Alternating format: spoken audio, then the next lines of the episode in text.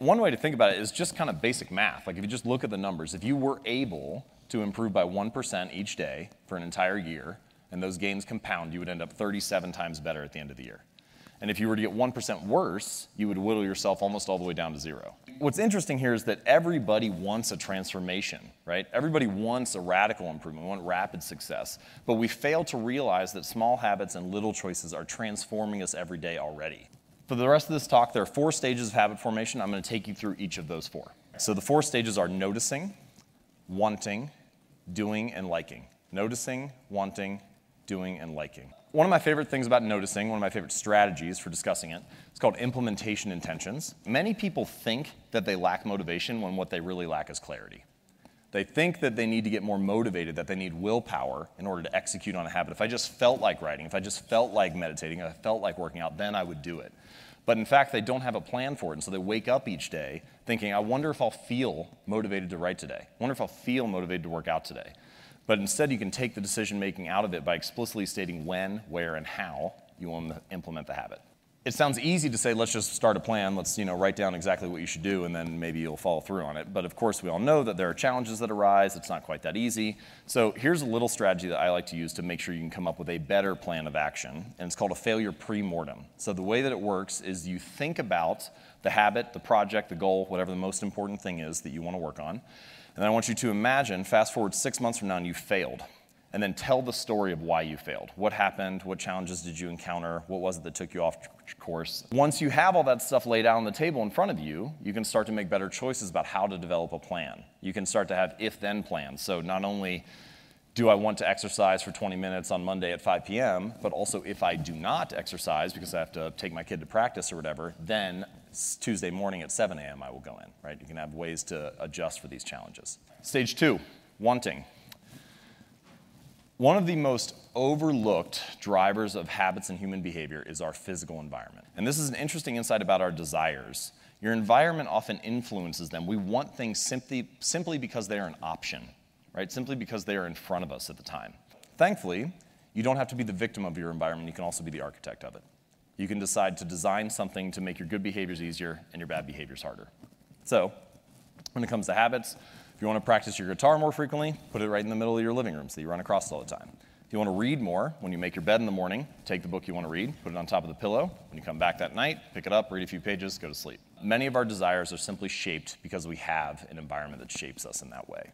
So, the moral of the story is I've never seen someone stick to positive habits in a consistent fashion in a negative environment. Maybe you can overpower it once or twice. Maybe you can have the willpower to do the right thing on one day. But if you're constantly fighting against those forces, it's going to be very hard to follow through. Stage three, doing. The important insight here, especially for habits, is that in the beginning, the most important thing is just to shut up and put your reps in. Just make sure that you hone the skill, right? And you can start to think of it, the way that I like to think of it is that any outcome that you wish to achieve is just a point along the spectrum of repetitions. So if you have few reps to more reps, and you can imagine an easy goal, moderate goal, a hard goal. The more reps that you put in, the more that you more likely you, you are to achieve that goal. Now, what I like to say is you should optimize for the starting line, not the finish line. Right? So often when we think about habits, goals, routines, achievements, it's all about the milestone. We think about how much weight we want to lose, how much money we want to earn, how many subscribers we want to have. It's all fixed on the finish line. But instead, if you can optimize for the starting line and make it as easy as possible to get started and get your reps in, often the outcomes just come as a natural result. Okay, stage four, liking. The only reason that we repeat behaviors is because we enjoy them, because we like the reward.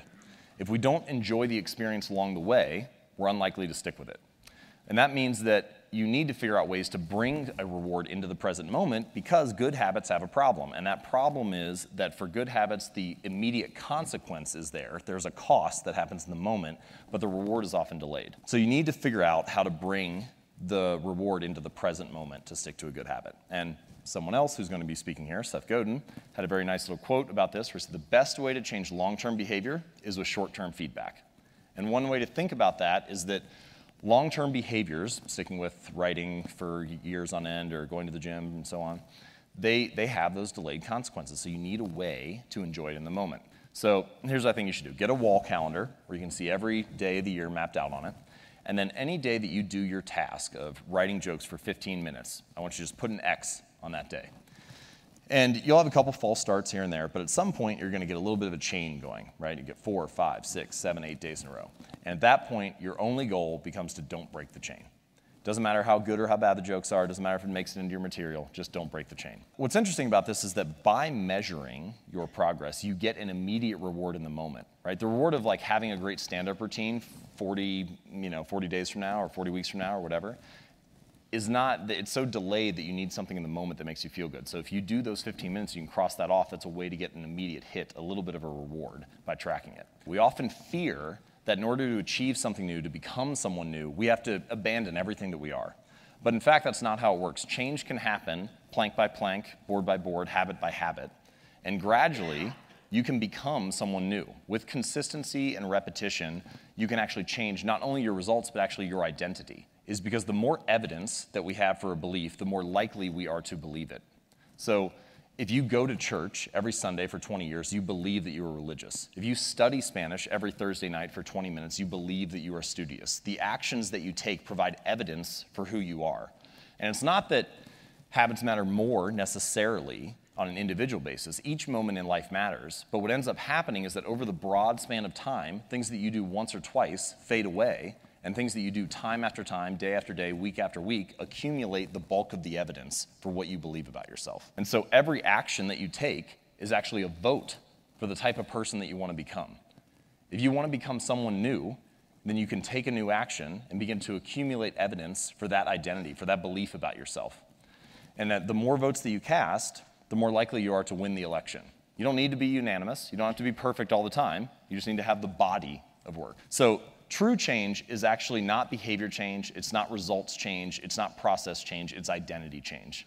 The goal is not to become, the goal is not to read a book, it's to become a reader. The goal is not to write a book or write an article, it's to become a writer. The goal is not to run a marathon, it's to become a runner, to become a type of person, to develop an identity. And the way to being something or becoming someone is through doing something. So every time you sit down to write, every time you practice that habit, you are being a writer. Every time you play a sport, you're being an athlete. Every time you practice painting or music or whatever, you are being an artist. And habits are not only the method through which we achieve external measures of success, like losing weight or gaining more, earning more money or meditating and reducing stress. They are also the path through which we achieve internal change and actually become someone new.